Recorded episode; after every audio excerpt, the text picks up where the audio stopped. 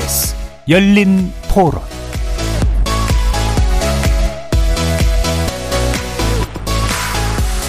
안녕하십니까. KBS 열린 토론 정준희입니다.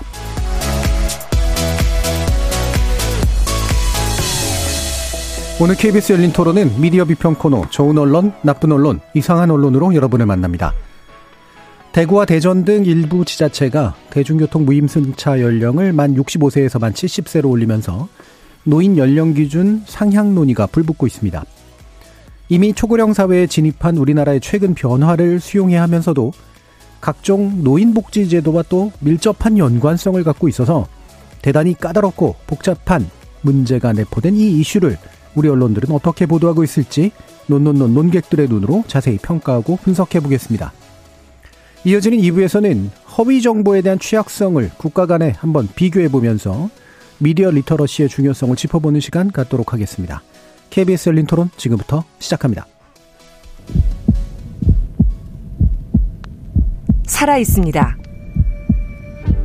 토론이 살아 있습니다. 살아있는 토론, KBS 열린 토론. 토론은 라디오가 진짜입니다. 진짜 토론. KBS 열린 토론.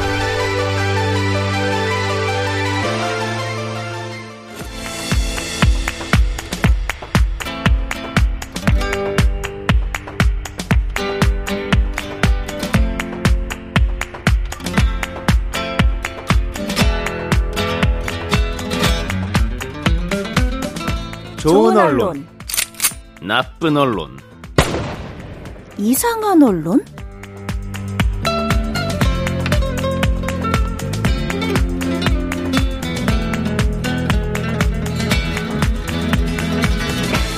논논논 함께 해주시는 세 분의 전문가 소개해드리겠습니다. 이정훈 신한대 리나시타 교양대학 교수 나오셨습니다. 안녕하세요. 미디어 정책 전문가 정미정 박사 함께 하셨습니다. 안녕하세요. 미디어 인권연구소 뭉클의 김원경 소장 자리해 주셨습니다. 안녕하세요. 저희 문자로 참여하실 분 샵 9730으로 의견 남겨주십시오. 단문은 50원, 장문은 100원의 정보 이용료가 붙습니다. KBS 모바일 콩과 유튜브를 통해서도 무료로 참여하실 수 있습니다. 자, 뭐 지하철 적자의 주요 원인이 어 어르신들에 대한 지하철 무임승차 제도 때문이다라는 이야기 참 오래된 이야기인데요. 예. 뭐 이것의 인과관계도 물론 되게 중요하겠습니다만 어쨌든 우리가 이제 인구 구조가 급격히 변동하는 상황이 오면서 노인이라고 하는 기준을 어떻게 잡을 것인가 문제 이건 또 상당히 중요한 이슈이긴 하죠. 자, 우리 언론 여기에 대해서 어떤 보도를 하고 있는지 전반적으로 일단 짚어보겠습니다. 나쁜 보도부터 살펴볼 텐데요. 김원경 소장님께 부탁드렸습니다. 예, 그 일단은 나쁜 보도를 탁 집어서 이야기하기 이전에 예. 어, 노인 언론 노인 인권 관련해서 어떻게 보도해야 되는가를 먼저 좀 얘기하고 싶은데요. 네. 한국 기자협회와 국가인권위원회가 만든 노인 그 인권 보도 준칙에 노인 인권 관련된 조항이 있어요. 이 조항을 보면은 노인 관련 보도를 할 때 무엇을 주의해야 하는가를 이야기를 하는데요. 노인 문제를 제도적이고 종합적인 관점으로 접근해야 한다. 네. 노인의 어떤 문제들을 사회적 정책적 해법의 그 내용 내용으로 제시해달라라고 이야기를 하고 있거든요. 그런데 사실 이번 사안에 있어서 어 이런 그 정책적인 접근에 있어서 굉장히 부족하다라는 생각이 일단 들었어요. 예. 그래서 어 저는 나쁜 보도 하면은 이렇게 탁 저격하는 게 굉장히 마음이 불편해서 네. 고민을 했는데 어, 이 보도를 선택한 이유는 꼭 이 보도만 그런 것이 아니라 어찌 보면 이 보도와 비슷한 식의 구성이 너무나 많다. 네. 그래서 그 대표 사례로 그냥 가지고 왔고요. 세계일보의 노인 무임 승차 논란 65세면 일할 나이 대 빈곤율 감안이라는 제목의 보도입니다. 이 보도의 특징은 제목에서부터 65세면 일할 나이다. 그리고 반대로 빈곤율을 감안해야 한다라는 찬반의 입장을 담고 네. 있고요.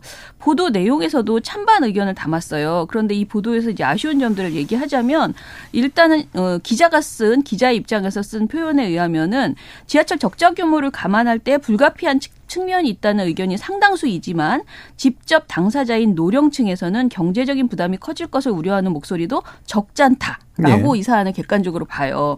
그러더니 인터뷰들을 하는데 일단은 자기는 교통비로 9만 원을 지출하는데 연령을 조금 높이는 것이 좋겠다라고 하는 20대 대학생의 네. 목소리. 네. 그리고 무임승차 연령이 상향된다면 내 그 지하철의 적자폭이 줄어들고 거기에 따라서 내 요금이 인상되는 시기가 늦춰지지 않겠냐라고 음. 이야기하는 30대 직장인을 어, 이야기를 담습니다.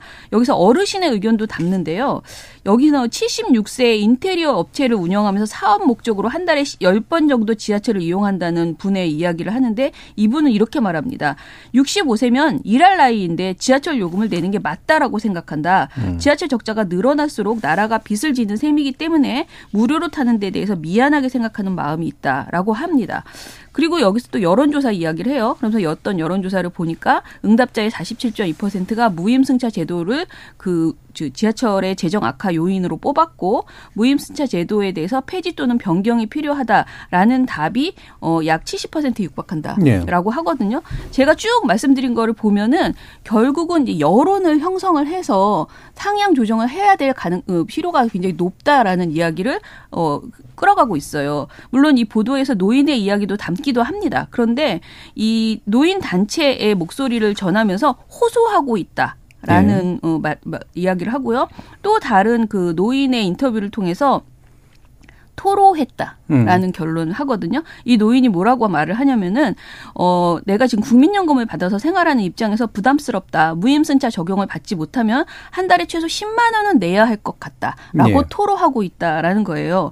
이렇게 노인의 의견은 토로하고 호소하고 뭔가 내가 힘들다라고 이제 그 네. 읍소하는 그런 내용을 담는 반면에 어 사실에 사실적으로 무임승차 제도가 지하철 적자의 주된 원인인지 밝혀진 바가 없거든요. 음. 근데 이 이것에 대해서 이거를 노년 유니언 그 사무처장이 이 말을 하는데 이것에 대해서 그렇다 아니다라는 기자의 어떤 살펴보는 노력 이런 것은 없어요. 예. 전반적으로 이 보도는 어 관련 내용을 다루는 듯하면서도 주로 여론을 통해서 어 국민들의 의견을 갈라치기 하면서 노인을 어떻게 보면은 예. 어 코너로 몰아가는 그런 음. 그 인상을 주는 그런 보도여서 나쁜 보도라고 이렇게 뽑아봤습니다. 예. 기본적으로 원칙으로 보면 노인 보도는 제도적 관점에서 또 종합적인 시야를 가지고 어떤 정책 안에서 이제 이 문제를 볼 것이냐가 필요할 텐데 그게 이제 지금 권고되는 기준인데 네.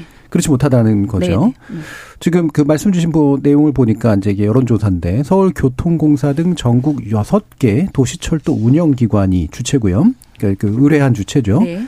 2020년 11월 전국 18세 이상 성인 남녀 1000명을 대상으로 조사한 결과로 보입니다. 네. 도시철도 운영기관의 재정 악화 요인에 대해서 물었는데 이걸 왜 묻죠? 근데 응답제 47.2%가 무임승차 제도를 꼽았습니다. 그게 아마 그 내용이었던 것 같아요. 네네. 무임승차 제도에 대한 폐지 또는 변경 필요하다고 응답자 응답한 사람들이 이제 총 70% 가까운 그런 수치이긴 한데요. 어, 여기 여론조사를 왜 했을까? 근데 이거를 하네요. 예. 그분들께 물어서 다 예. 답을 구할 수 있는 문제가 아니잖아요. 예. 그러니까 이거는 굉장히 어, 사실은 이걸 제한한 곳 자체가 사실은 서울교통공사 등 전국 6개 도시철도 운영기관이 실시한 그 것이거든요.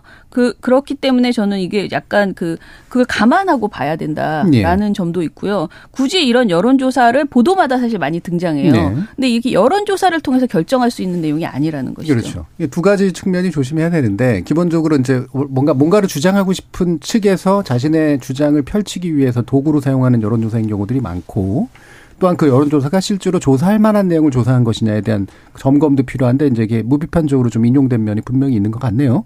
자, 다른 두 분 의견 한번 또 들어보죠. 정미정 말씀. 여론조사를 해야 될 이슈가 있고 음. 그다음에 하지 말아야 될 이슈도 있다는 생각을 합니다. 그러니까 특히 이렇게 지금 철도와 관련돼서 재정 악화가 발생하고 있다. 그렇다면 그 원인은 무엇인가? 이것은 구체적인 실태 조사와 데이터에 기반한 치밀한 분석이 선행이 되어야만 합니다. 예. 그래야 도출될 수 있는 결과인데 음. 이거에 대해서 그 어떤 데이터도 갖지 못하고 있는 대중들이 그냥 물어보면 어떻게 그 이유를 예. 알겠습니까?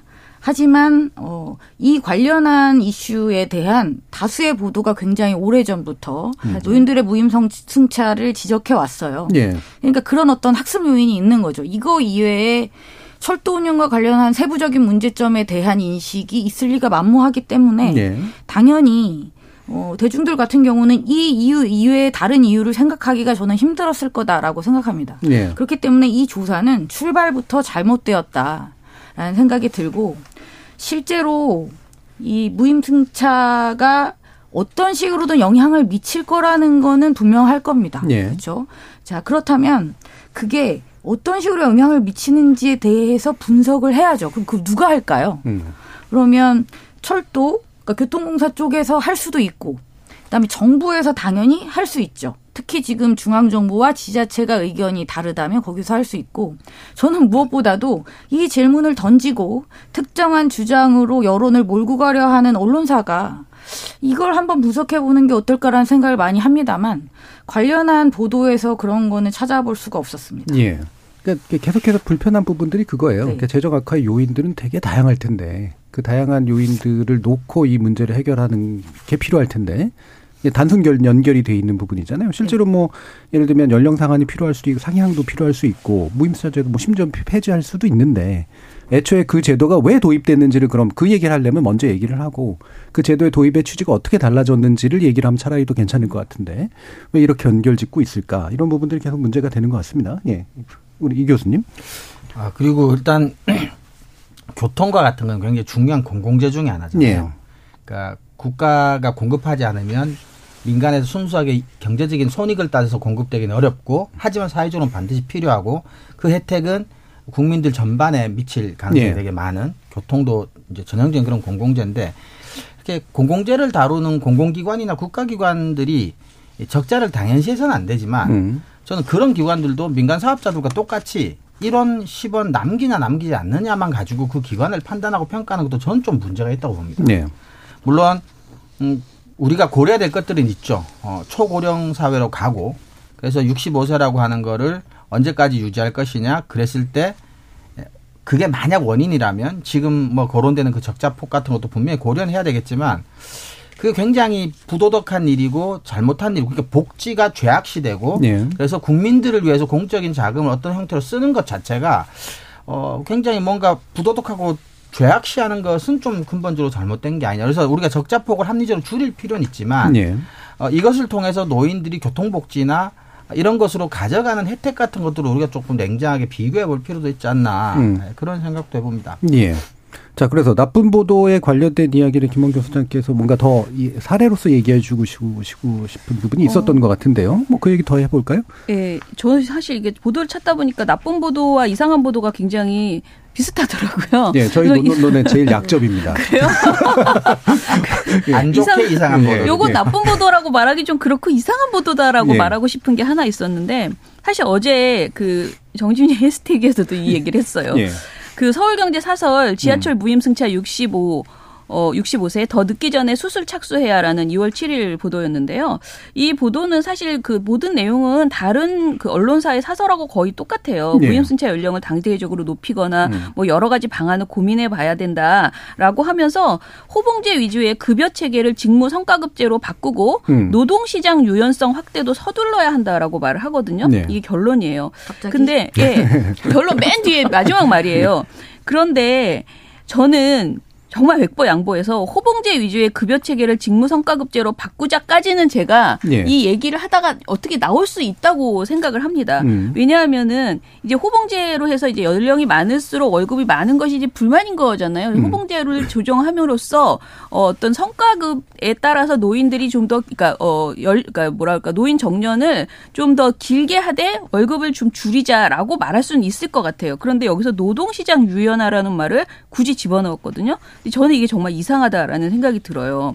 근데 이 노동시장 유연화라는 말이 굉장히 아름다운 말처럼 들리지만은 또 한편으로는 굉장히 노동을 악화시키고 노동 환경을 악화시키고 그리고 해고를 자유롭게 하는 네. 그런 내용이 포함될 수 있는 단어잖아요. 그리고 이 노동시장 유연화라는 말이 사실은 경제지에서 거의 모든 그 결론 보도의 결론이 네. 이 말이 끝나거든요.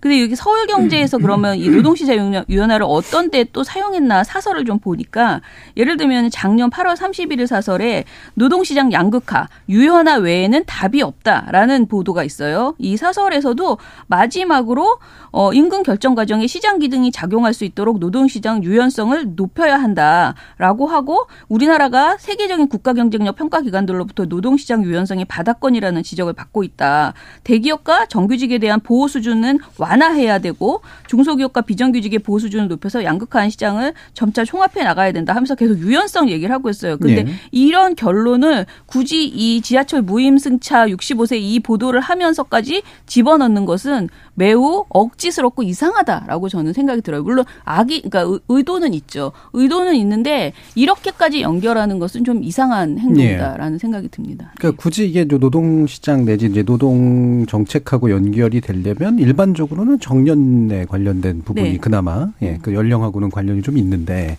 뭐 65세 이상 그러니까 70세로 가면 70세가 갑자기 돈 더 많이 받고 뭐 이러는 건 아닌데 호봉제는 굳이 말하면 근속 연수나 경력하고 좀 연관이 돼 있고 그게 연령하고 일부 연관성이 좀 있는 건데 그렇죠. 이걸 왜 굳이 엮었을까? 네. 이 교수님. 어 방금 이 소장님께서도 말씀하셨지만 우리나라 경제신문들에게 노용, 노, 노동 유연화는 반노조와 함께 거의 뭐 정가의 보도 같은 것 같아요. 네. 근데 방금도 말씀하셨지만 이제 노동 유연화라고 하니까 이제 말이 멋있는데 이 말은 이제 쉽게 해고를 하고 쉽게 채용을 할 수 있게 하자라는 취지죠. 그래서 어, 이런 얘기는 어, 우리나라 언론 특유의 그러니까 뭐 약간의 연관성을 가지고 가지고는 왔대 결과적으로는 본질과 상관없는 하고 싶은 얘기를 하게 되는. 네. 어 그래서 지하철 무임승차 연령과는 상관없이 친자본적이고 반노동적인 어, 그들의 평상시 논조를 다시 한번 반복하고 네. 말게 되는 이런 경우가 아닌가 싶습니다. 네, 흔히 뭐 그 이거 이거는 약간은 그 비속어처럼 들릴 수도 있겠습니다만 이제 저는 걸어치기라는 표현을 이제 쓰는데 음. 이제 목표를 정확하게 맞추는 기는 못하겠으니까 네. 한쪽에 쿠션을 줘서 이제 가는 이제 그런 방식인데요. 이게 이제 경제지들이 또 자주 쓰는 그런 방식이긴 합니다. 그렇죠. 뭐 요즘 쓰는 말로는 기승전 다음 나오는 뭔가 네, 이런 네, 거기도 네, 하고요. 네. 정미정 박사님. 그러니까 기승전 음. 항상 결론은 음. 같다는 느낌이고요. 읽다가 다시 돌아가고 다시 돌아가고 다시 돌아갔어요. 음. 아니 갑자기 아까도 말씀드린 갑자기 아무리 봐도 논리적으로 이게 연결이 안 되는 이야기를 이렇게 자연스럽게 그잖아요. 예. 아주 자연스러웠어. 음. 뭐 이렇게 넘어간다는 게 참 기가 막힙니다. 네. 그러니까 이게 이 논의를 하려면 이제 별개의 논의로 하면 될 것 같은데 굳이 이제 필요한 저도 뭐 이제 예를 들면 성과급제라든가 이런 부분들이 우리 노동시장에 필요한 게 있을 수 있고 일정한 노동 유연화도 필요할 수도 있는데 그게 말하고 싶은 거라면 네. 음, 다른 영역에서 어, 좀더 명확하게 얘기를 하면 좋을 것 같은데 이걸 어, 왜 같이 하려고 할까? 연봉제 같은 경우는 논쟁의 여지가 있죠. 네, 다툼의 여지가 있고 충분히 이야기할 만하다고 저도 음. 생각하거든요. 사실은 정부가 일관성도 없는 것 같아요. 그게 이거랑 정부의 정부의 정부의 음. 예. 그러니까 예를 들어 뭐 저도 노동 전문가는 아니지만 이런 식으로 가려면 어, 노동 시간도 줄이고 음. 연봉도 조금 이제 호봉제가 연봉제로 바꾸고 성과급제로 바꾸고 좀 유연하게 만들고 대신에 연, 뭐 정년을 조금 늘리고 뭐 이런 게 기본적인 거잖아요. 네. 근데 지금 정부는 노동 시간을 다시 늘리는 게 그렇죠. 기본적인 네. 방향 아닙니까? 그렇게 네. 되면 사실은 어, 지금 서울경제 말하는 그리는 이런 그림 같은 거는 현 정부에서는 이루어지기 또 상당히 힘들지 않나? 근데 네. 어쨌거나 이런 거는 단순히 어, 지하철 무임승차 문제가 아니라 이건 사회적인 합의를 거쳐야 될 심도 깊게 논의해야 될 아까 말씀드린 노동 시간 그다음에 임금 그다음에 정년 이런 것들은 사회적으로 대타협을 해야 될 대상이지 이렇게 그냥 교수님 말씀 지하철에 걸어쳐서 음. 어, 슬쩍 얘기하고 말 일회적으로 얘기하고 말 그런 부분 아니지 않나 싶습니다. 예. 그래서 제가 예. 되게 웃긴 그 아까 제가 세계일보 보도에 댓글을 봤어요. 근데 그 보도는 상당히 제가 보기에는 음, 나쁜 보도였는데 음. 댓글이 너무 현명한 댓글이 많이 있었거든요. 예, 예, 예. 근데 그 댓글 중에서 뭐라고 하냐면은 여기서 이제 그 어르신이 65세 이상이면 일할 나이인데 지하철 요금 내는 게 맞다고 생각한다라는 그 인터뷰를 땄잖아요. 그랬더니 나 지금 67세인데 나도 일하고 싶다. 그러면 지하철 요금 안 내겠다라는 예, 그런 예, 댓글이 있는 거예요. 그렇죠. 그리고 예. 댓글에 그런 도, 일을 하게 해달라. 음. 그러면 음. 나도 괜찮다라고 이야기를 하는 거예요. 나도 건강하다. 예. 정말 예. 일하고 싶다라고 하는데 사실 그런 것에 대한 내용은 보도가 없는 거예요. 예. 이런 요구에 대해서. 그렇죠. 노동 유연화하고 연관이 되려면 뭔가 이제 노인 고용에 관련된 그렇죠. 측면들도 그 시장이 훨씬 더 그렇죠. 활성화되고 음. 실제로 제도적인 장벽도 많이 사라지고 그래야 되는데 어, 그렇죠. 이게 연결성이 이제 부족한 측면들이 분명히 있다라는 이야기들 좀 했는데 어, 이게 이제 그, 저희가 지난번에도 일부 이 이야기를 좀 했습니다만, 국민연금 관련된 문제 하면서, 기본적으로 이제 공포 조장 보도나 세대 갈등 형식의 어떤 갈등 조장 보도나 이런 것들이 많은데, 어, 뭔가 이렇게 좀 있으면 우리 망해. 그러니까 뭔가를 해야겠어라고 하는 마음을 일으키는 거는 좋은 일이나, 이게 그 조급한 마음으로 해결될 문제가 아니라서 이제 생기는 것들이 좀 있잖아요. 그래서 어떻게들 보시는지 정문정 박사님. 저는 인구 구조가 지금 음. 계속 변화하고 있는 상황에서 어쩔 수 없이 이제 도래하게 되는 어려움이라는 음. 부분을 분명히 인정해야 된다고 그럼요. 생각합니다. 예. 단지 이제 그 시기를 어떻게 현명하게 대처하고 조율할 것이냐의 문제가 있는 것인데 연금도 마찬가지고 지금 교통에 있어서의 노인을 중심으로 했 어떤 복지도 이 제도상에 어느 정도 변화가 필요한 시점은 왔다라고 음. 생각하거든요. 그렇다면 진짜 현명하고 차분하게 대처를 해야죠. 우리 모두 같이 늙어가고 있는데 이렇게 노인을 적대시하거나 노인에 대한 혐오를 확대하는 방식의 보도가 이렇게 이루어지는 것은 예. 문제 해결에 전혀 도움이 되지 않습니다. 예. 음, 그래서 이게 문제 해결을 지향하는가 정말 이제 이런 네, 그 음. 바탕에서 좀 물어보고 싶은 것들이 좀 있긴 있어요. 그러니까 이런 보도들을 접하면 저는 그 이번 문제는 음. 그 국민연금하고는 또 다르다는 생각이 드는 게요. 국민연금은 어쨌든 지금 당장 고갈은 아니고 이제 그렇잖아요. 시점이 예. 아직 뒤에 있으니까 결국은 90년대 학 번이라고 하는 지금의 이제 40대 50대의 어른들이 노인이 되었을 때 도래할 수 있다라고 봐, 보았을 때 예. 지금 20대, 30대, 40대, 50대 간의 어떤 세대 갈등을 유발하는 방향의 보도가 많았다면 음. 지금 이 문제는 현재 시점에서의 노인들의 어떤 교통수단과 관련된 문제, 교통복지와 관련된 문제를 지적하고 있거든요. 음. 그래서 저는 이거는 좀 지금 정부 입장에서도 부담스러울 거라는 생각이 듭니다. 예. 선거도 다가오는 상황에서 이렇게 정부에서 쉽게 뭐 상향을 한다던가 복지 정책을 축소한다던가 하는 방향으로 가기는 어려울 것이다. 저는 그래서 그런 어떤 상황을 고려해서 좀 더 현명한 방향으로 논의가 진행되었으면 좋겠다라는 바람을 네. 좀 가지고 있습니다. 예. 지금 한병표님은 지하철 없는 지방에 거주하는 70세로 지하철 무임승차 제도에 찬성합니다. 무임승차는 역기능보다 순기능이 많다고 보는데요. 지하철 무임승차하면서 나들이도 많아지고 건강이 좋아져서 결과적으로 건강보험 비용이 줄어듭니다라는 말씀 주셨습니다. 유튜브 청취자 남송광섭님은 지하철 무임승차 연령을 65세에서 단번에 70세로 올리면 65세에서 69세 노인분들이 놓여 있는 분들의 느낄 충격이 더 크지 않을까요? 2년마다 한 살씩 낮추는 점진적인 방안을 고려해야 한다고 봅니다라는 그런 의견도 주셨습니다. 자, 이렇게 이제 다양한 의견들이 충분히 있을 수 있으니 이게 이제 특정한 세대에 의한 대표성으로만 환원하지 말고 어, 이런 장단점들을 쭉 비교하면서 논의를 하는 장들을 좀 열었으면 좋겠다는 생각이 들고요. 혹시 뭐 이 부분에 대한 말씀 주실 게 있으시면 듣고 아니면 이정훈 교수님이 짚어주신 이상한 보도로 더 가볼까요? 네. 어, 저는 이데일리 2월 3일자 아, 뉴스인데요. 단독을 달고 있습니다. 노인회 무임승차 70세 이상 상향 찬성 오세훈 승부수 탄력받나라는 제목의 기사인데요. 음. 근데 제가 잘 다 못 찾은 건지 모르겠지만 제가 찾아본 바로 따르면 이 2월 3일 이전도 이후로도 대한노인회에서 무임승차 70세 이상 상향에 찬성했다는 보도는 저는 찾아본 적이 네. 없어요. 공식 적으로 찬성한 건 저는 본 적이 그죠? 없고요. 예. 네. 그리고 이게 단독으로 나올 수 있는 건가 그러니까. 제가 너무 이거 예. 부주, 또 우리 부정적으로 이상하긴 한데 예. 너무나 떳떳하고 당당하게 단독을 달고 음. 이게 오본지 뭔지 모르겠는데 이게 바로 첫 기사 첫 줄이 그래요. 예. 국내 최대 노인 단체인 대한노인중앙회 관로일고 대한노인회가 무임승차 연령을 기존 만 65세에서 만 70세 내지 75세까지 단계적으로 상향하는데 찬성하는 입장인 것으로 확인됐다. 네. 어, 이렇게 되어 있어요. 그래서 어, 이거는 사실은 저는 약간 좀, 음, 좀 충격적이기도 하고 부끄럽기도 한데, 이게 만약에 이게 정말 오보라면,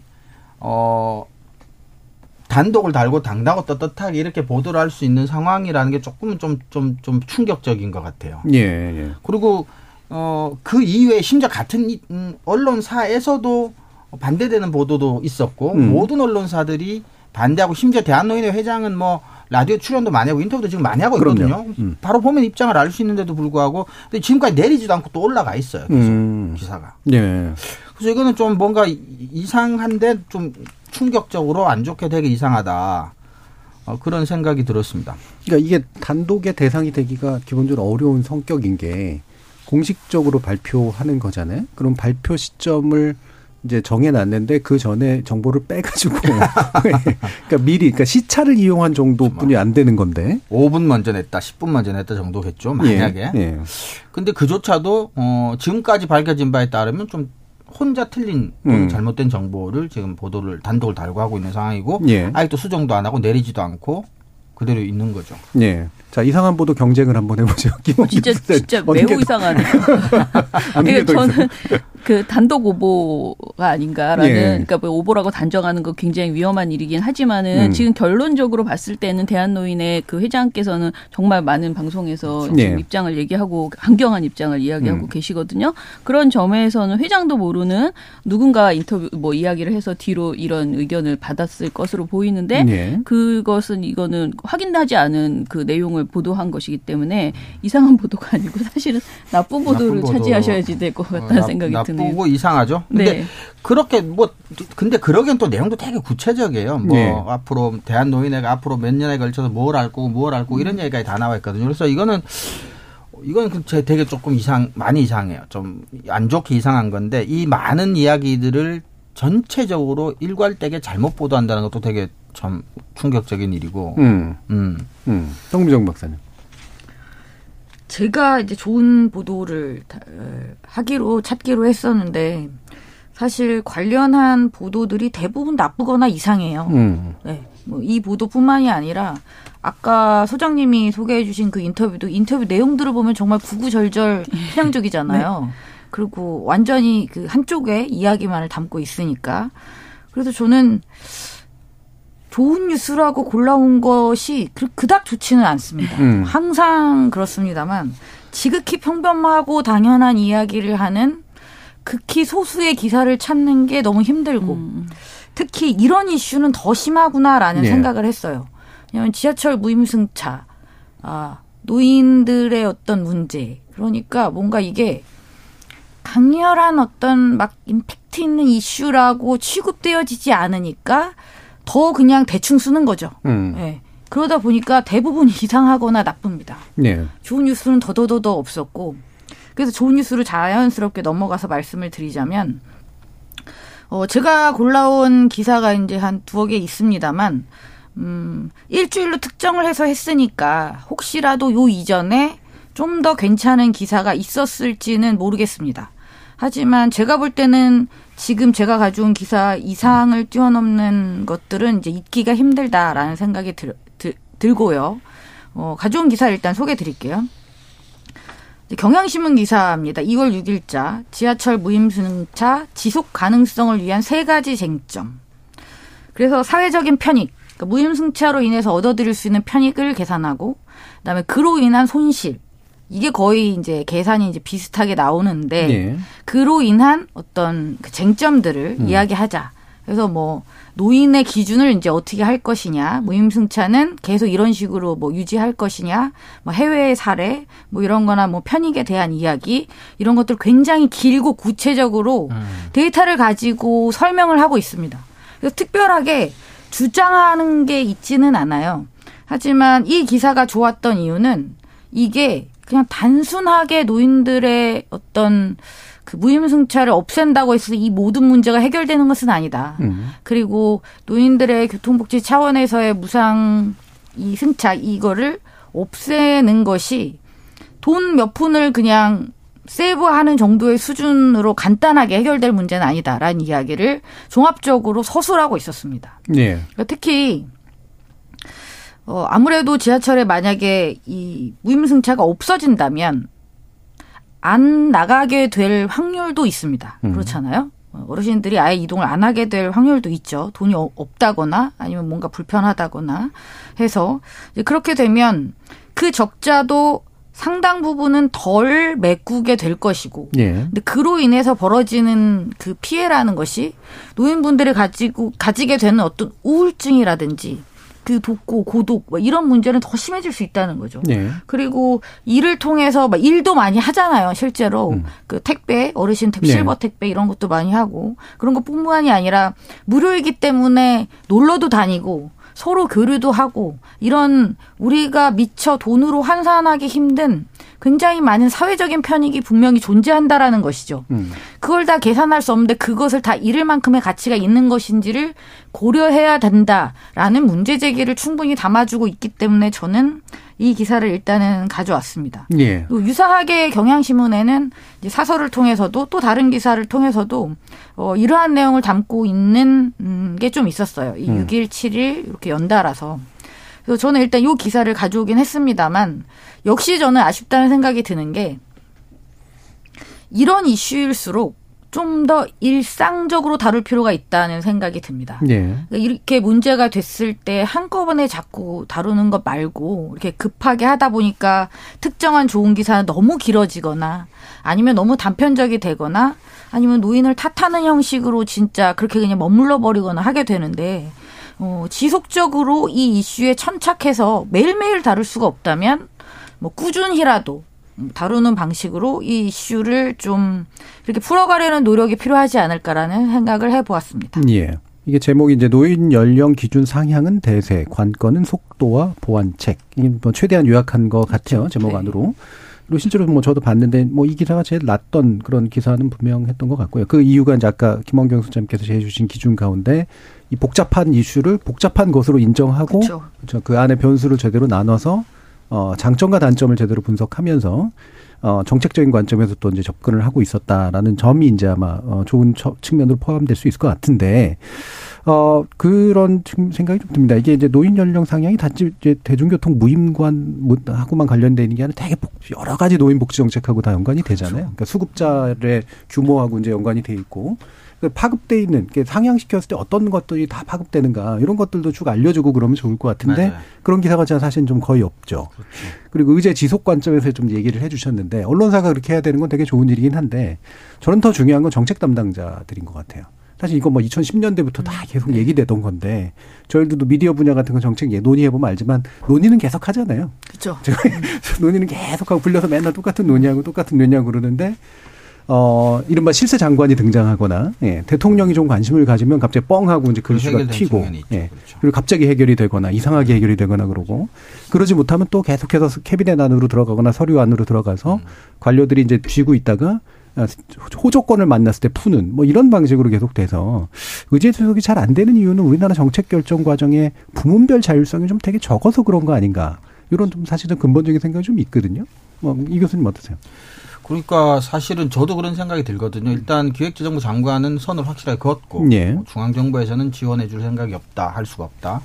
그러고 나니까 어 우리가 선택할 수 있는 사고의 폭 자체가 그러니까 몇 살까지 올릴 거냐, 올릴 거냐 말 거냐, 아니면 아예 뭐 무임승 자체 폐지할 거냐 말 거냐 이렇게밖에 안 되잖아요. 음. 그러니까 이거를 지자체하고 중앙정부하고 지방정부 사이에 뭐 어떻게 그리고 중앙정부가 정말 전혀 도와주지 않는 게 옳으냐 맞냐 뭐 이런 네. 논의도 좀 해볼 필요가 있고 교수님도 말씀하셨지만 다양한 것까지는 보여주지 않더라도 이 기사 좋은 기사가 첫째 줄만 해도 이렇게 편익이 3,650억 원 정도로 추산된다고 알려주는 보도도 사실 많잖아요. 그렇죠. 거의. 네.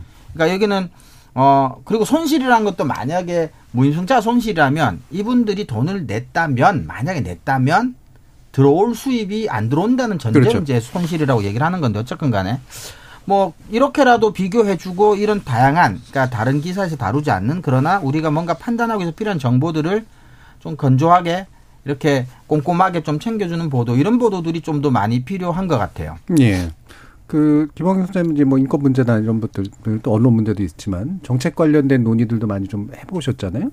그럼 이게 이제 어 이런 게 안 될까? 예를 들면은 이게 벌써 10년 이상 된 이슈인데 관련된 데서 그래 우리 한 5년 안에 한번 의사결정을 내려보자. 네, 충분히 연구조사하고 백서 만들고 뭐 녹서 만들고 이래서 5년 안에 결정을 내리면 그 결정에 따르고 뭐 이런 방식으로 좀 되는 게 좋을 것 같은데 네. 지금도 보면 대부분 이것도 부처간 로비예요. 보면. 부처나 지자체나 이런 데서 기재부를 상대로 한 로비. 네. 대부분 경우 돈이 드는 그렇죠. 거니까. 근데 기재부가 거부하면 또 끝나고 막 이렇게 돼 버리는 음. 이런 구조 같은 거 좀 문제 좀 있다고 좀 경험하지 않으세요? 아 근데 저는 그런 네. 게 문제가 당연히 있는데 사실 네. 우리는 이제 미디어 비평이니까 사실 그런 것을 간 캐치하고 이것을 계속 지적해내는 게 언론의 역할이잖아요. 네. 그러면은 왜 이 이야기가 진짜 10년 넘게 계속 나왔고 그리고 사실은 기획 보도로도 꽤 많이 나왔어요. 이 무인승차 네. 이야기가 작년 2021년에도 있었고 제가 찾아보니까 이게 그냥 똑같은 내용이 계속 반복되고 음. 있는 상황이거든요. 그래서 사실 또 이거 관심 있게 보신 시민들은 자, 세한 내용도 아까 댓글 달아주신 것처럼 굉장히 많은 부분 알고 계세요. 네. 그런데 어, 기자들이 오히려 취재원을 확보를 못하고 있다. 음. 그리고 정말 이 관련된 논의가 훨씬 더 깊이 있게 있는데 경향신문이 보도도 되게 좋지만 이것보다 더 많은 내용들이 연구되는 것들이 네. 어찌됐든 네. 있는데 그런 것들을 좀 더 공부해서 보도하지 못하고 있다. 그 그것을 보도를 쉽게 우리한테 알려주는 것이 언론의 역할인데 음. 그런 내용들이 너무 부족하다라는 생각이 들거든요. 그러니까 계속 그냥 아주 쉽게 어 이 갈등 세대 갈등으로만 부각해서 보도하는 게 그냥 쉽다라는 것이고 또 한편으로는 이 보도의 전 좋은 점이라고 그나마 생각했던 것은 어 누가 하느냐 이 논의를 어떤 사람이 오세훈 시장이 뭐 홍준표 시장이 했다라는 이런 식으로 얘기하는 것이 아니고 어 이 제도에 대해서 그냥 얘기를 하잖아요. 근데 사실 우리 언론은 지금 누가 하는 누가 이것을 제안했는지를 계속 말을 하거든요. 그럼 사실은 어 많은 사람들이 자신이 가지고 있는 정파적 그 생각에 따라서 그 사람이 했어 그러면 나쁜 거. 여긴 이 논의는 할 필요 없는 것 또는 이 논의는 무조건 어 칭찬 찬, 어, 찬성해야 되는 것 이런 식으로 전 접근한다고 생각해요. 그런데 그게 아니고 이 제도 자체를 두고 어디까지 논의를 해서 우리가 우리 사회가 진짜 이 뜨거운 감자기 때문에 어떤 정권이 어떻게 하더라도 이것을 결국은 만질 수밖에 없다. 그러니 이것을 우리가 어떻게 만져서 어떻게 해결해야 되는 것인가 이것에 대해서 좀 제대로 보도를 했으면 좋겠다라는 생각이 들어요. 예. 그러니까 이게 이제 그런 일들이 나오는 이유가 그러니까 제가 정책 의사 결정 과정을 문제를 얘기한 게 우리나라는 대부분 다 정부가 어떻게 굴러가는나에 다 상응하는 방식으로 바뀌거든요. 맞아요. 기업도 보면은 이제 대통령 바뀌면 기업의 CEO도 바뀌고 공공기관 바뀌고 그다음에 보직도 이제 1년 순환 정도로 해가지고 바뀌고 똑같잖아요. 언론도 네. 보면은 보직 순환이 다 그런 식으로 이제 되니까 결국에는 정부가 의사결정을 내리는 또 의회가 의사결정을 내리는 구조에 나머지 사회의 다른 조직들이 따라 비슷하게 따라가 있다. 언론인데 그러면 언론이라도 좀 달라야 되는데 사실 그렇지 못하기 때문에 생기는 문제가 아닌가. 예, 정민정 박사. 그러니까 해결되지 않은 문제를 어, 오랫동안 논의를 하는데 논의에 진전이 없는 게 그렇죠. 바로 말씀하신 예. 그 이유 때문인 것 음. 같아요. 항상 똑같은 얘기를 반복하는데 진전은 되지 않는 굉장히 소모적인 음. 방식의 논의가 진행이 되는 것 같고 근데 정부야 아, 정부의 주체들은 이제 선거를 통해서 계속 바뀐다고 하더라도 어떻게 하면 논의를 지속적으로 끌고 갈 수 있을 것인가에 대한 고민이 좀 있어야 될 것 같다는 생각이 듭니다. 예. 근데 그게 이제 구체적으로 어떠한 방식일 수 있을지는 음. 한 번도 구현된 적이 없는 것 같아서 예. 좀 막연하네요. 근데 가끔 이제 외국 같은 경우에 보면은 이제 특정 분야의 전문 기자가 한 10년, 20년 한 사람들은 공무원들이 무서워하거든요. 음. 이 사람이 더 많이 하니까. 그렇죠. 예. 그래서 말도 이렇게, 이렇게 브리핑 같은 거 할 때도 되게 눈치 보면서 이제 하게 되는 경우도 되게 많고 그런데 이 문제는 분명히 아마 서울시 담당이나 대구시 담당 기자들이 그냥 대충 썼을 테고 대부분의 경우는 아니면 정당 담당 기자나 뭐 이런 데들이 이제 또 자기 취재원 가지고 썼을 테고 그러다 보니까 아마 김원경 선생님 말씀하신 것처럼 원래 이 분야에 진행돼 있던 연구라든가 이 성과를 찾아볼 만한 여력도 아마 없었을 가능성이 사실 상당히 좀 높죠. 예. 그래서 이런 부분에 대해 있어서도 좀 전문성 있는 언론의 지속적인 의제 뭐 이런 것들도 좀 필요해 보이지 않나 이런 생각을 해봅니다. 아, 특히 이제 복잡한 문제일수록 당연히 이런 보도들이 더 중요해지겠죠. 예, 일부를 통해서 노인 연령 기준을 상향하는 문제와 대중교통 무임승차 관련된 이슈가 생각보다 훨씬 더 복잡하고 어, 어 정교한 접근을 필요로 한다라는 부분까지 이야기를 나눠봤습니다. 어, 여기서 1부는 좀 마무리 짓고요. 이어진 2부에서 허위 정보 관련된 이야기와 미디어 리터러시 관련된 이야기 나눠보도록 하겠습니다. 여러분은 KBS 열린 토론과 함께하고 계십니다.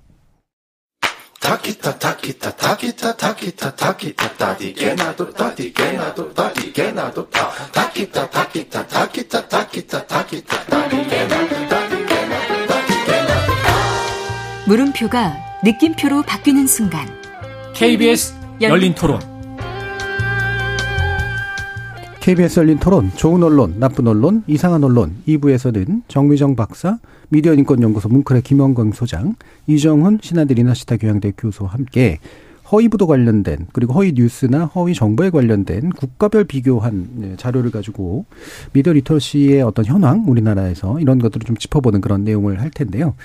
자, 이 계기가 된 거는 이제 불가리아 열린사회 연구소라고 하는 곳이 있습니다. 이게 이제 유럽 연합에서 주로 funding을 받거나 이제 또 소로스 뭐 이런 사람들이 funding을 대 가지고 하는 데인데 물론 이게 정치 성향도 일부 있는 데긴 하죠. 근데 여기서 나온 최근에 보고서가 어, 허위 정보의 좀 취약성 수준을 국가별로 좀 비교한 데이터들이 좀 있고요. 그다음에 미디어 literacy나 이런 것들의 수준 가지고도 이제 비교한 데이터가 있는데 구체적인 순위가 중요한 건 아니긴 하지만 몇 가지 트렌드를 좀 찾아볼 수는 있는 것 같아요. 관련된 내용 이정훈 교수님께 먼저 좀 소개 부탁드릴게요. 네, 교수님 방금 말씀해 주신 것처럼 그 불가리아 소피아에 소재를 두고 있는 열린사회 연구소라고 하는 곳에서 어, 조사를 해서 보고서를 작성을 했는데요.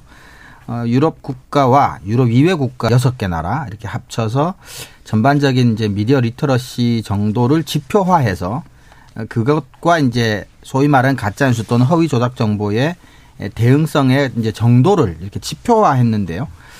어, 주로 이제 언론 자유 정도, 그다음에 전반적인 교육 수준 정도, 그다음에 사회에 대한 이제 타인에 대한 신뢰도 수준, 정치 참여 네 가지 이 변수들을 측정 기준으로 삼아서 점수화해서 음. 예 1위부터 이렇게 순위를 예 발표를 한 보고서입니다. 예. 그래서 이게 이제 보면은 어떤 연구소냐 이런 건 아는 것도 중요한데 open society 붙여놨다 그러면 대체로 자유주의 성향이다라는 그렇죠. 걸 이제 우리가 알수 네. 있고요. 프리덤 하우스 같은 데하고도 이제 데이터를 같이 사용하고 있는 거로 보면 기본적으로 아마 이 연구소가 지향하고 있는 것들은 유럽연합 안에서 이제 자유주의나 자유민주주의적인 요소들, 네. 과거 공산권 국가들을 더 많이 포섭하기 위한 아마 노력들일 텐데 거기에 언론이나 표현의 자유 문제 굉장히 관심이 많잖아요. 네, 맞습니다. 아마 그래서 이제 이 지표를 만들어낸 게 아닌가라는 그런 짐작은 드는데 어, 일단 그런 배경을 놓고요. 어, 그래도 우리가 좀, 나름대로 좀 패턴들을 좀 볼 수 있는 건 있어서, 어, 허위 정보의 취약성이라는 게 뭘까? 그리고 이걸 국가별로 비교한다는 게 나름대로 어떤 의미일까? 그리고 그 결과로 또 어떤 것들이 좀 읽힐까? 한번 얘기를 나눠보도록 하죠. 김원경 소장님께 먼저 부탁드릴까요? 일단은 그 요번 그 가장 높은 성과를 거둔 국가를 얘기를 해드리면요. 핀란드, 노르웨이, 덴마크, 에스토니아. 아일랜드, 스웨덴, 캐나다, 스위스, 네덜란드, 호주가 있거든요. 네. 어, 독일과 아이슬란드는 이 지수의 2분위에서 가장 높은 순위를 차지한 국가였고요. 음. 이탈리아와 이스라엘은 미디어 리터러시와 관련해서 전환기 국가의 3분위로 떨어졌습니다. 네. 그리고 후자는 그두 후자의 두 나라는 최근에 극우가 집권한 선거를 치렀잖아요. 음. 어, 이 보고서는 자유민주 정부가 있는 국가에 거주하는 사람들이 민주제도 민주주의 제도가 없거나 제한적인 국가의 사람들보다 잘못된 정보에 그 그 걱정할 가능성이 더 높고 가짜 뉴스에 대한 우려는 교육 수준이 높은 사람들에게서 더 높다라는 음. 그 결론으로 이렇게 이야기를 하고 있습니다. 예. 이 보고서 작성자인 마린 레센스키는 보도 자료에서 이렇게 말했는데요. 가짜 뉴스의 영향에 가장 취약한 사회가 동시에 허위 정보의 확산과 영향에 대해 가장 우려하지 않는 것이 걱정스럽다라고 음. 했거든요. 예. 대중의 일부가 취약성을 인식하지 못하거나 무시하기 때문에 특히 우크라이나 전쟁과 관련해서 그러한 국가에서 허위 정보와 관련된 위험이 증가했다라고 이야기 를 했어요. 근데 실제로 우크라이나 관, 어, 전쟁 관련해서 어떻게 보면은 약간 그 허위 정보들을 일부러 만들어서 음. 홍보하는 그런 그 가짜 뉴스 이런 것들이 굉장히 많기는 했었죠. 예. 네. 그리고 이제 국가 간 비교를 할 때 이제 기준이 되는 게 이제 결국 이제 두 가지 축인데 하나는 어 이를테면 이제 허위 정보에 노출될 가능성이 높으냐. 그죠? 이게 뭐 이렇게 그렇죠. 예를 들면은 언론 자유가 되게 낮거나 이래가지고 어 특정 정보만에 이제 그 편식할 가능성이 높다거나 이런 경우를 하나 놓고 그다음에 또 다른 쪽에서는 근데 실제로 그 허위 정보에 대해서 얼마나 걱정하고 있느냐. 경각심을 그렇죠. 예. 네. 예. 이두 가지를 놓고 네, 나타났던 경향이 자유의 수준이나 이런 게 되게 낮아서 허위 정보들이나 이런 것들에 노출될 가능성이 높은 국가들에서 허위 정보를 덜 걱정하더라고 오히려. 그렇죠. 근데 이 부분이죠. 왜 그런 것 같으세요? 근데 이 보고서가 아까 교수님께서 예. 말씀하셨지만 이제 어, open society라고 하는 것을 이제 명시적으로 내세울 정도로 우리가 흔히 말하는 자유주의, 음. 민주주의 이런 것에 대한 강력한 신념을 가지고 예. 그것을 전 세계로 확산하고자 목표를 가지고 사실 활동을 하는 단체인데 예, 그렇기 때문에 이제 쉽게 얘기하면 이런 거예요. 언론의 자유도가 높을수록 교육 수준이 높을수록 상호 신뢰가 높을수록 음. 정치 참여가 높을수록 가짜 정보가 덜 돌아다니고 예. 돌아다니는 가짜 정보에 대해서 경각심이 더 높다. 음. 이제 이런 거죠. 그러니까 어 반대로 얘기하면 이제 자유가 없는 나라, 전제나 독재나 또는 민주주의 수준이 낮은 나라들은 어 정보에 대한 통제권 자체가 특정 권력 세력에만 가 있을 경우가 많고 또 음. 정보가 서로 간에 경쟁하면서 좀 더 나은 정보가 좀 더 많이 퍼뜨려질 가능성도 별로 적고 한데다가 사람들은 또 이런 거에 대한 관심을 가지기에는 너무나 이제 삶이 팍팍한 나라의 가능성이 많다라는 거죠. 그러니까 예. 지표를 보시면 아시지만 사실은 핀란드, 노르웨이, 덴마크, 뭐 스웨덴, 캐나다, 네덜란드 이런 나라들, 스위스 이런 나라들은 미디어 literacy뿐만 아니라 모든 것들이 사실은 다 선진국들이죠, 사실은. 네, 언론 예. 자유 지수가 제일 높은 나라 군에 속하죠, 대부분이. 거의 여기다 음. 다 속하죠. 음. 핀란드, 노르웨이, 스웨덴 이쪽은 늘 음. 1, 2, 3위를 음. 했던 나라들이라고 사실 볼 수가 있고요. 어, 그래서, 어, 저는 그래서 이, 어, 무슨 말인지 저는 이해는 갑니다. 당연히 이제, 어, 언론의 자유나 교육 수준이 가짜뉴스에 미치는 영향이라는 것은 이 보고서가 전제하고 있는 것과 크게 다르지는 않겠지만, 어, 그럼 공관사 입장에서는 조금은 간접적인 지표로 너무나 구체적인 사안과 좀 연결짓는 게 아닌가 싶은 생각도 조금 사실은 들긴 들고요. 예. 근데 대체로 뭐 이런 지수들이 뭐 그 언론 자유 지수나 이런 것들도 마찬가지고 되게 간접적인 지수들일 수밖에 없고 근데 전체적으로 어떤 요소들 때문에 이제 등락이 있는가 이거를 이제 추세선으로 한번 보는 건 좀 의미가 있어 보이긴 하는데 자 이런 경우들에 대해서 또 정미정 박사님 얘기해 주시죠. 전 그런 생각이 들어요. 그러니까 언론 자유 지수 그다음 미디어 literacy 지수 이제 그런 것들 여기서 다루잖아요. 우리가 언론 자유 지수는 많이 지금 떨어져 있는 상태고 어 미디어 literacy 지수는 지금 이 보고서에 의하면 우리가 17위 정도를 했다고 하는데 음 언론 자체의 어떤 quality는 어떻게 이렇게 순위를 못 나누는지 예. 이런, 이런 생각이 좀 들었고 음.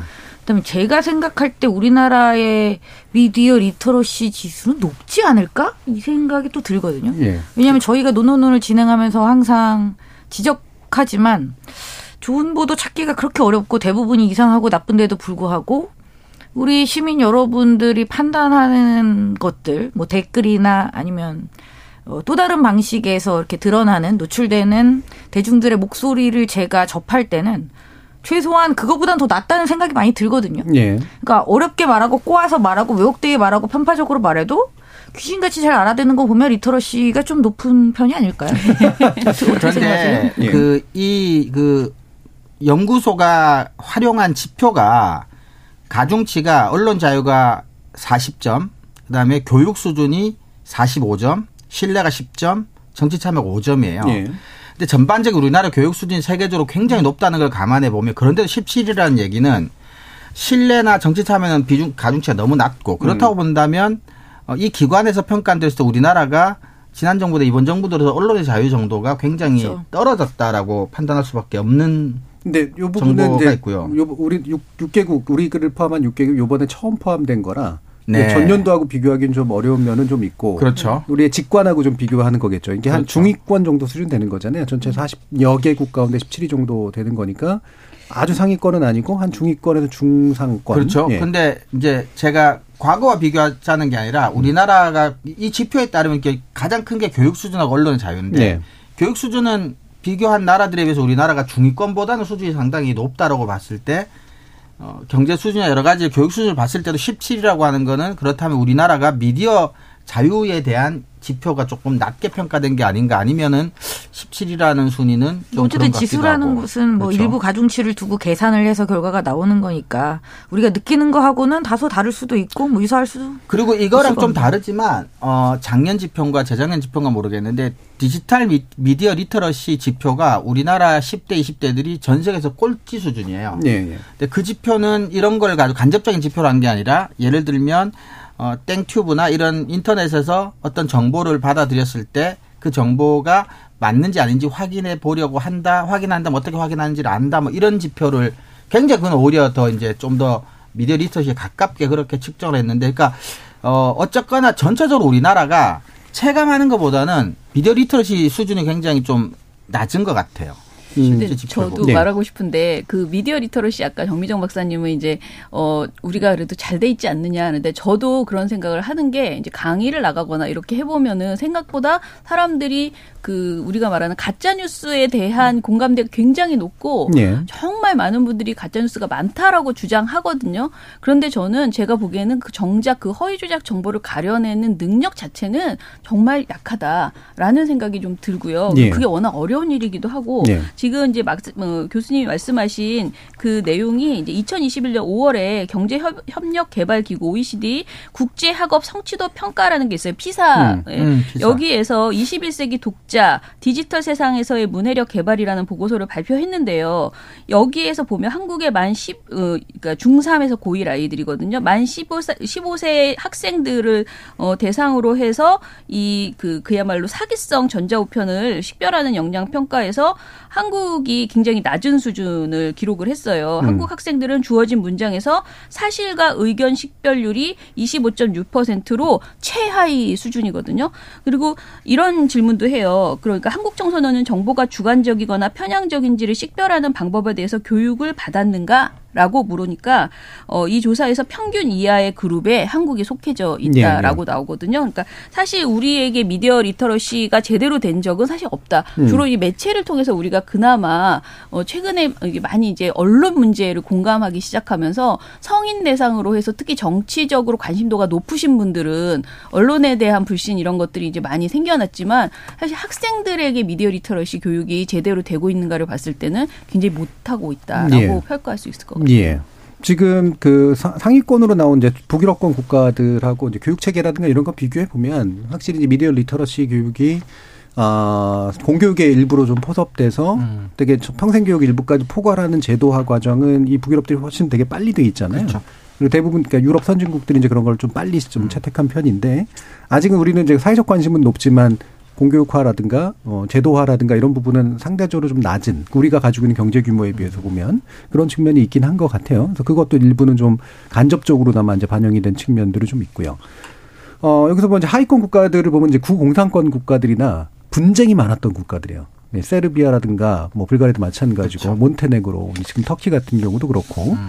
그래서 내부의 어떤 그 전쟁을 많이 겪었거나 아니면 어 인종 분쟁이라든가 이런 것들을 겪었거나 이러면서 생기는 사회 갈등이 아마 신뢰 요소도 엄청나게 떨어뜨렸을 테고 그렇죠. 허위된 허위 조작 정보의 유통을 굉장히 좀 만연하게 만드는 그런 어떤 사회적 환경도 만들었을 테고 그래서 그렇죠. 대략적으로 이제 그런 사회적 분위기가 좀 반영된 측면들도 좀 있어 보이긴 합니다. 근데 재미난 게 이제 보면 우리가 이제 미국하고 좀 비슷한 순이에요. 미국하고 음. 한 순위 정도 차지, 차이가 나나 아마 이제 그런 정도고요. 스페인 등하고도 좀 비슷하고. 그래서 미국은 어떤 거하고 우리나라하고 좀 비슷한 점 면이 좀 있을까라고 짐작하시나요? 저는 이제 어, 미국이 로다 한 단계 음. 낮아요. 근데 지표는 거의 소수점인지 모르겠지만 그냥 점수는 사실상 똑같은데. 예. 어, 저, 저는 한국이랑 우리나라랑, 이, 한국이랑 아, 한국과 미국과 예. 비교했을 때. 동일하죠. 아, 예. 이, 특히 가짜 뉴스 관련해서는 저는 중요하게 보는 게 이제 정치의 속성이에요. 예, 예. 그러니까 정치 자체가 어, 교수님 말씀하셨지만 하위권 국가들 이제 분쟁, 분란, 이제 감정적으로 적대적이고 이런 문화들이 많이 차지하고 그런 곳이 사실은 가짜뉴스가 활개치기 좋은 조건이거든요. 네. 인지론적으로. 그래서 음. 어, 미국도 이제 직전 대통령이 그랬고 우리도 어, 지금 보면은 정치가 굉장히 이제 지나치게 대립해서 상대방을 네. 인정하지 않는 이렇게 되면 사실은 맞고 틀리고 가짜 뉴스가 아니라 나와 생각이 다르면 가짜 뉴스고 나와 음. 생각이 같으면 뭐 진짜 뉴스 이렇게 돼 버리잖아요. 그러니까 대통령께서도 뭐 MBC의 어떤 뉴스가 가짜 뉴스다라고 만약에 선언을 해 버리시면 네. 그건 사실 조심해야 되는 표현인데. 굉장히 조심해야 되는 표현이거든요. 음. 설령 어, 나에 대해서 우호적이지 않은 언론이다 하더라도 음. 어, 기성 제도권 언론을 가짜뉴스라고 말씀하시는 거는 거기서부터는 사실 여러 가지 많은 일들이 또 예, 예. 어, 파생이 되고 트럼프도 사실은 음. 그랬었고요. 그러니까 이런 것들이 그러니까 가짜뉴스조차도 진짜 가짜뉴스와 가짜 가짜뉴스를 만들어내는 그러니까 이런 정치 문화 아, 이런 것들이 좀 한국하고 미국은 조금 비슷한 게 아닌가 음. 그런 생각이 좀 들었어요. 예, 강한 진영 대립이 최근에 굉장히 강화되어 온 거. 네. 이런 면들, 정치 문화. 과거는 좀 달랐는데 그렇죠? 그렇죠. 최근에 상당히 비슷해지고 있는 측면이 좀 있죠. 이른바 그 극화된 정치라고 이제 얘기하는 이제 그런 영역들인데요. 혹시 뭐 결과물에 대해서 얘기할 부분 있으세요, 정정 맞습니다. 음, 저는 그 정치 지역의 변화하고 음. 같이 연동할 수밖에 없는 부분들이 음. 지금 우리가 계속 논의했던 연금이나 그 노인 무임승차 부분하고 연결된다고 생각해요. 결국은 그런 복지 제도에 대한 강력한 도전. 그러니까 결국 자본주의가 심화되면서 나타날 수밖에 없는 계급 간의 갈등이 더 폭발적으로 음. 증가하면서 비려지게 된 여러 가지 것들과 이 정치 지형의 변화가 연동해서 나타난다는 측면에서 미국과 우리는 굉장히 유사한 측면들이 있다라고 생각하고 있습니다. 예. 자, 그러면 이제 그 팩체크 얘기는 뭐 많이들 했습니다. 뭐 우리가 이제 하는 것도 이제 그런 것들이긴 하고요. 근데 생각보다 대단히 어려운 일이거든요. 저는 또 대학에서 가르치고 있기도 한데 아, 그렇죠. 아까 그 사실과 의견 잘 구별 못 한다 그랬지만 진짜로 구별 잘 못 해요. 네. 네. 학생들 해보면 대학생들인데도 실제로 기본 명제가 사실 명제인지 사실로 판단할 수 없는 명제인지 네. 이 부분을 잘 구별 못하고 의견이 섞여져 있는 거를 참거짓으로 판단하려고 하는 그런 경향들이 좀 많이 있더라고요. 어, 김범경 선생님도 사실 뭐 이런 부분에 서 많이 일해 오셨는데 네. 기본적으로 어떤 부분을 좀 강조하고 싶으세요? 근데 사실 이게 fact check에 대한 교육을 정말 많이 하고 음. 이제 그 영상도 많더라고요. 네. 그런데 책도 청소년 관련된 책이 엄청 많이 나오는 그렇죠. 게 이 fact check예요. 음. 근데 음. 저는 이거를 과연 교육을 한다고 해서 이렇게 모든 전 국민이 fact check를 해내는 전문가가 될 수 있는가에 네. 대해서는 사실 굉장히 부정적이고 음. 어, 모두 생업에 종사해야 되고 공부해야 되는데 과연 그거를 하, 그렇게 자기가 보는 모든 기사를 fact check 해낼 수 있는가에 대해서 좀 고민이 들어요. 그래서 저는 어, 모든 기사 그러니까 미디어를 미디어를 그대로 곧이곧대로 받아들이지 않고 뭐 비판적인 자세로 검증하는 태도로 보도 그러니까 봐야 된다라는 음. 그 기본 자세만 제대로 어, 교육을 하면 되지 이 fact check 교육을 전 국민이 막 몰두해서 네. 받아야 된다라고는 생각하지 않습니다. 음. 그리고 이제 사실은 SNU fact check 센터나 또는 지금 fact check 관련된 뭐 그 곳들이 여기저기 있었잖아요. 그리고 어, 언론사의 fact check도 많이 늘어나고 있는 상황이고 그래서 그런 것을 이용해서 어, 좀 더 적극적으로 내가 지금 본 보도가 사실인가를 찾아보고 어, 그것이 제대로 된 보도가 없다. 내가 찾아봤는데도 사실인지 아닌지 모르겠다라고 음. 했을 때는 저는 언론사에 좀 더 제보를 하거나 음. 그 fact check 기관에 문의를 하거나 이렇게 해서 찾아보는 게 저는 더 효용, 효율적이라고 저는 생각을 하고 있고요. 그리고 사실 팩트체크에 대해서만 너무 몰두하는 게 그그 그 행동이 저는 정 그 정파적 으로 이용당한다라고 네. 생각을 해요. 아까 말씀하셨지만 어, 윤석열 대통령도 자신에게 불리한 보도가 나오면은 자꾸 어 그러니까 뭐 꼭 대통령뿐만 아니고 어 정부가 자꾸 그 가짜 뉴스다라고 음. 하고 이미 가짜 뉴스에 대한 막 대책을 또 내놓기 시작했고 이 행동은 문재인 정부에서도 똑같았거든요. 예. 근데 이런 식으로 모든 것을 가짜 뉴스라고 처리하는 이런 것을 우리가 어떻게 보면은 지금 세뇌당했다라는 음. 생각도 들거든요. 그러니까 언론의 문제가 분명히 있는 건 사실인데 그것을 다 가짜 뉴스로 처리하지 않는 그런 제대로 된 그 미디어 바로보기 이런 것들이 좀 필요하다라는 생각이 듭니다. 예. 그러면은 뭐 가짜 뉴스라고 낙인 찍지를 말아야 된다. 이 부분을 조심해야 된다는 이해가 가는데 제대로 된 미디어 바로 보기는 뭘까요? 어 그러니까 그 사안 자체를 깊이 있게 들여다보는 음. 식의 그 어, 보도가 되, 나와야 되잖아요. 음. 그런데 지금 우리가 오늘 얘기했던 것처럼 계속 정파적으로 접근한다거나 또는 그 정권이 생각하고 밀고 있는 그 의제 그 의제 위주로만 그 사건을 바라보는 이런 식의 보도가 우리한테는 굉장히 좀 많이 만연해 있거든요. 네. 이런 것들을 깨는 본질이 무엇인가, 정말 문제가 무엇인가, 그 문제를 해결하려면 어떻게 해야 되는가, 이런 것들을 보도하는 습관들, 그 보도하고 있는가를 들여다보는 그것이 저는 미디어 바로보기라고 생각을 해요. 네, 저는 그 가끔 학생들에게 그런 얘기를 하는데요. 사실 모든 뉴스를 다 팩트체크할 수도 없고 그럴 능력이 네. 당연히 없죠. 그럼 저는 오히려 어 내가 보기에 맞는 뉴스, 나한테 유리한 뉴스, 내, 나, 내 생각과 부합하는 뉴스는 팩트체크를 안 해줬다. 음. 아, 자, 자, 반대로 그런 것만 해라. 그렇죠. 주로 그러니까 그렇게 예, 얘기하죠. 오히려 나한테 불리하고 내가 미워하는 사람한테 유리한 뉴스 같은 것들을 주로 오히려 팩트체크를 하려고 하는데 그러지 말고 오히려 어, 너무 네 생각과 일치하는 것들을 오히려 의심을 해라. 음. 그게 사실 저는 맞다고 보고요. 근본적으로는 팩트체크 같은 것들을 어, 말씀하신 것처럼 모든 사람들이 다 잘하기는 힘들고 저는 초중고에서 논리학 수업이나 토론 수업 같은 거를 사실은 제대로 하는 게 훨씬 더 중요하다고 봐요. 그래서 그렇죠. 네. 예, 그래서 무언가를 주장하기 위해서 어떤 근거들이 최소한 필요하냐 정도만 본능적으로 알아도 음. 그 근거들이 얼마나 충분하냐 충분하지 않냐를 가지고 좋은 뉴스 조금 상대적으로 덜 좋은 뉴스 정도로 구분할 수 있게 되는 거거든요. 그래서 예, 예그 정도만 해도 괜찮지 않을까 예. 싶은 생각입니다. 사실 작년에 이종 교수님과 함께 이제 저희가 연구한 그 실행 실, 그 내용도 있는데 네. 거기에 주된 결론 중에 하나가 이제 그런 거죠. fact check를 교육의 일환으로 하면 잘 안 된다. 그렇죠. 그러니까 fact check 마킹하는 그런 방법론을 일부는 가르쳐 줄 수 있는데 중요한 건 그 태도와 자세를 배우는 그렇죠. 것이고 네. 그렇죠. 그리고 fact check를 잘하는 전문가들을 연결하는 거. 음. 그래서 그렇죠. 아 잘 모르겠으면 이쪽을 찾아봐라라고 얘기할 수 있는 신뢰 관계를 키우는 거 이런 것들이 훨씬 더 중요하다. 뭐 그런 얘기들을 했었죠. 맞습니다. 예, 정미정 박사님. 예전에는 fact check라는 말이 없었을 때는 예. 사실 이런 생각을 잘 안 했잖아요. 음. 왜냐하면 이거는 그냥 기본적인 거였으니까. 그렇죠. 언론사가 원래 해야 되는 일들이고. 보도에 음. 있어서 음. 사실을 확인하고 기사를 쓰는 것은 음. 매우 기본적이고 당연한 일이었었죠. 음. 근데 어느 순간 대중들이 뉴스를 이해하기 위해서 fact check를 해야 되는 그런 시대가 되어버린 거잖아요.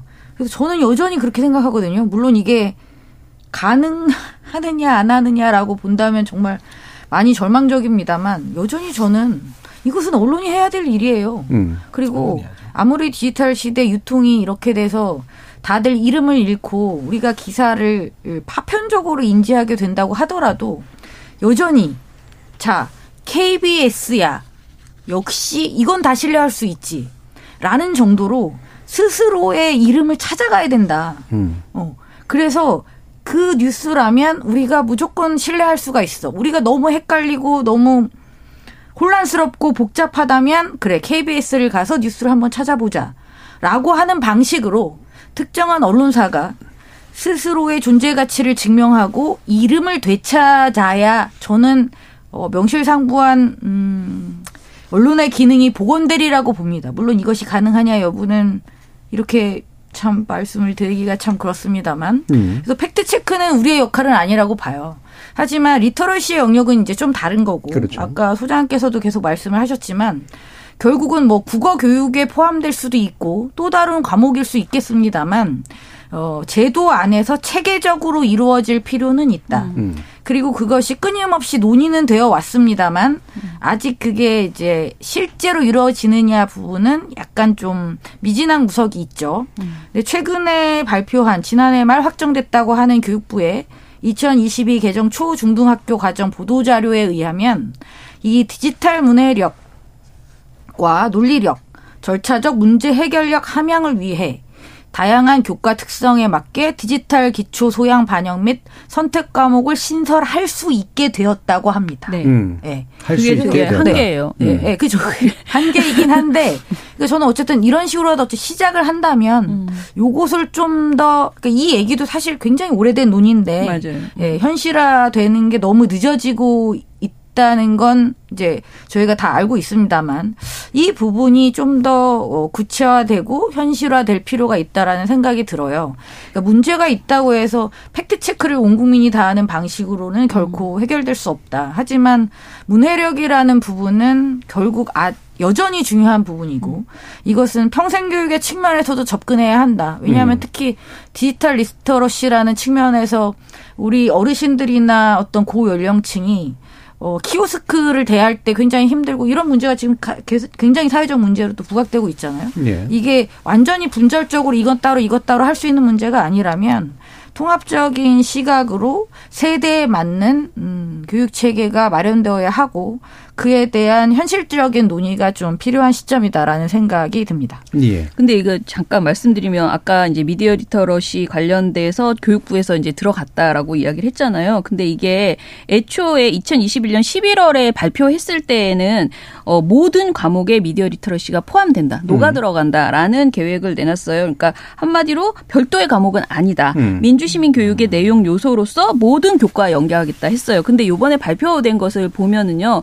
그냥 초등학교의 경우에는 기초 문해력 교육을 강화하기 위해서 국어 시간을 34시간으로 늘린다. 이 안에서 해결한다. 그럼 이 초등교사가 해결하라. 그러니까 초등에서는 국어 시간에 해결하라라는 것이고요. 그나마 고등학교에서 어떤 어떤 과목을 신설할 수 있다라는 것이거든요. 그런데 사실 해외의 그 미디어 교육 아까 잘 된다고 하는 곳들을 보면은 거의 모국어에서부터 시작을 하기는 하지만은 수학, 사회, 물리, 화학, 심지어 예능 뭐 굉장히 다양 국제사회 다양한 과목에서 미디어 교육이 연결되어 있는 거예요. 그래서 지금 우리가 네, 내놓은 이 교육과정 시안은 굉장히 미흡하다. 너무 미흡하다라는 음. 생각이 좀 듭니다. 심지어 네. 계속 바뀌고 있죠. 네. 축소되고 있고. 근데 음. 점점 미디어가 인간들의 삶 속에서 깊숙이 들어오면 들어올수록 미디어 리터러시 교육하고 일반 보편 교육하고 구분하기가 점점 어려워질 거예요. 예. 그런 점에서는 교육부가 그 정도 의도를 갖고 있지는 않은지 모르겠지만 결과적으로는 뭐 미디어 리터러시 한 과목 떼서 하긴 점점 힘들어질 테고. 근데 우리가 조금 조심해야 될 거는 팩트 체크와 가짜뉴스 관계를 너무 단순하게 놓고 음. 나면 단순 오보도 가짜뉴스로 보는 우를 범할 네, 수도 네. 있거든요. 네. 가짜뉴스에서 가장 중요한 건 이제 악의인데. 그렇죠. 의도적으로 예, 허위를 예. 조작한 거죠. 그렇죠. 음. 어, 그래서 어, 일말의 진실과 어, 이 사건에 관심 있는 사람이라면 무시할 만한 거짓들을 적절히 섞어서 그 악의에 호응하는 사람들에게 뿌리는 거기 때문에 사실 팩트 체크로 가짜뉴스를 걸러낸다는 건 사실상 음. 어, 불가능하고 그래서 오히려 교수님 자주 하시는 말씀이잖아요. 네. 그 KBS 같이 어, 공영방송이든 제대로 된 미디어가 얼마나 신속하고 정확하게 교정 정보를 빨리 내주느냐. 네. 아, 허위 정보가 발생했을 때 교정 정보를 얼마나 빨리 사회적으로 뿌려주느냐가 오히려 중요하지. 어, 나쁜 놈 잡아서 나쁜 놈이 없어질 때까지 이건 좀 불가능하지 않을까 싶은 생각이 예. 듭니다. 그래서 이제 우리가 공신력 있는 기관 이게 참 예전에 많이 쓰던 표현인데 아, 그렇죠. 사라지고 있는 표현 중에 하나예요. 네, 그러니까 이미 누구나 다 그냥 가짜 뉴스라고 싸워 버리니까 적어도 예전에 이게 뭐 예전이라고 비교하기 좀 그렇습니다만 그러니까 사실관계는 몇몇 군데를 확인하면 되고 음. 어, 이를테면은 이제 BBC라든가 그렇죠, 뉴욕타임스라든가 그렇죠. 한국에서 뭐 KBS라든가 뭐 이런 식으로 음. 그 다음에 의견은 차이가 있을 수 있으니 그 의견이 차이가 있으면 한국에는 자 조선을 보고 보고 한겨레도 한번 보자 이런 그렇죠. 식으로 보정을 한다든가 이런 방식을 이제 원래 보통 권유를 했던 거잖아요. 그렇죠. 근데 사실하고 의견이 워낙 이제 섞여버리고 가짜 뉴스 된 판단이 워낙 주기, 주관적이 돼버리니까 공신력 있는 기관이라는 것 자체가 이제는 안 존재하지 않는 것 같은 그런 느낌. 이게 이제 결국은 모든 사람을 팩트 체커로 만드는 듯한 그런 상황이 만들어졌는데 결국은 공신력은 여전히 되게 중요한 부분이다. 네. 그리고 의견에 대한 공신도 물론 상당히 이제 중요하다. 이제 이런 네. 거죠. 그러면 이제 뭐 마무리할 시간이 거의 다 되긴 했습니다만 대부분 다 이제 그래서 가짜 뉴스를 찍어서 규제하는 것은 상당히 좀 위험한 일이다라는 생각들 하시는 거잖아요. 그럼에도 불구하고 사실 위, 그, 그, 허위 조작 정보가 상당한 위험한 건 또 맞아서 이 어떤 정도 수준에서 이제 규제 내지 정책들을 마련해 가야 되는가에 대한 뭐 약간의 의견 정도로 짧게라도 한번 들어볼까요? 네, 저는 음. 작년인가요? 재작년인가요? 우리가 논의했던 언론 보도로 인해서 발생한 피해를 구제하는 방법. 네, 예. 그래서 흔히 징벌적 손해배상제라고 했던 음. 그러니까 손해배상을 지금보다 좀 더 올리는 방향으로 법 개정이 되어야 된다라는 음. 생각을 여전히 가지고 있습니다. 네, 그것이 네. 가짜 뉴스를 때려잡는 방향으로 언론을 통제하는 것보다 훨씬 더 현실적이고 합리적인 아니라고 생각합니다. 예. 그리고 또 한 가지는 가짜 뉴스라고 해서 마음에 안 드는 모든 것들을 다 포괄하는 방식으로 접근하는 것보다는 으흠. 포괄적인 차별 금지법과 같이 특정한 어떤 혐오를 규제한다든지 하는 음, 음. 그 상식적으로 좀더 음. 상위에 있는 상황에서의 원칙적으로 금지해야 될 최소한의 것들을 규율하는 것이 더 바람직하다라고 생각합니다. 예. 결국 두 가지로 요약이 되네요. 그러니까 하나는 어, 이 형사적이나 이런 식으로 막 명예훼손 이런 식으로 처벌하거나 이러지 말고 또는 행정기관이 걸러내거나 이러면 안 되고 아, 실제로 피해 입은 사람이 피해 입은 것에 대해서 상당한 정도의 피해를 구제받을 수 있는 조건 이 부분을 만들어야 된다. 또 한 가지는 근데 그거를 막 가짜뉴스 처벌법 이런 식으로 하지 말고 이를테면 차별금지나 이런 것처럼 차별이나 혐오의 메시지들을 내선 안 된다라는 일반법을 만들고 그렇죠. 그거에 토대를 둬서 이런 식의 그렇죠. 배상을 이제 그 하도록 한다거나 그래서 사법과 그 내용 판단을 내릴 때 이제 그거의 기준으로 해서 판단한다 이런 말씀이신 거죠? 예. 알겠습니다. 이게 김 소장님 뭐 말씀하실 게 있으실 것 같은데 짧게라도 한번 들어볼까요? 아니요, 저는 괜찮습니다. 없고요. 그냥 네. 이 가짜 뉴스 관련해서는 사실 한 사람만 잘해서 한한 한 곳만 잘해서 될 일은 아닌 것 같고요. 음. 그러니까 지금 뭐 플랫폼 이 포털을 잡자라는 논의가 또 되고 네. 있더라고요. 네. 그런데 사실 계속 어떤 정권이 되던 간에 포털을 잡으려고 하는 포털이 문제다라고 하는 이야기를 계속 하고 있는데 포털 그리고 시민사회 미디어 미디어 리터러시 그리고 언론 문제 그리고 사실 정부나 국회 자체가 이것에 대해서 바라보는 시선 이 행동 이런 것들이 전체적으로 네. 같이 되지 않으면 안 되겠다라는 말씀드리겠습니다. 알겠습니다. 자 오늘 KBS 열린 토론 논논논으로 진행을 해봤는데요. 오늘 함께해 주신 미디어 인권연구소 문크의 김원경 소장, 신한대 리나시타 교양대학의 이종훈 교수 그리고 정미정 박사 세 분 모두 수고하셨습니다. 감사합니다. 고맙습니다. 감사합니다. 의도적으로 만들어진 허위 정보와 우리 안의 편견이 만나면 진실을 찾기 위한 태도보다는 과도한 자기 확신에 기초를 둔 차별, 증오, 그리고 폭력으로 이어지게 마련입니다. 우리가 언제나 진실만을 듣고 또 말할 수야 없겠지만 거짓을 경계하려는 태도까지 포기한다면 상당히 심각한 문제가 만들어지겠죠. 저는 그래서 낙관적 회의주의라고 하는 되게 모순적인 태도가 중요하다고 생각을 합니다. 지금까지 KBS 열린 토론 정준이었습니다.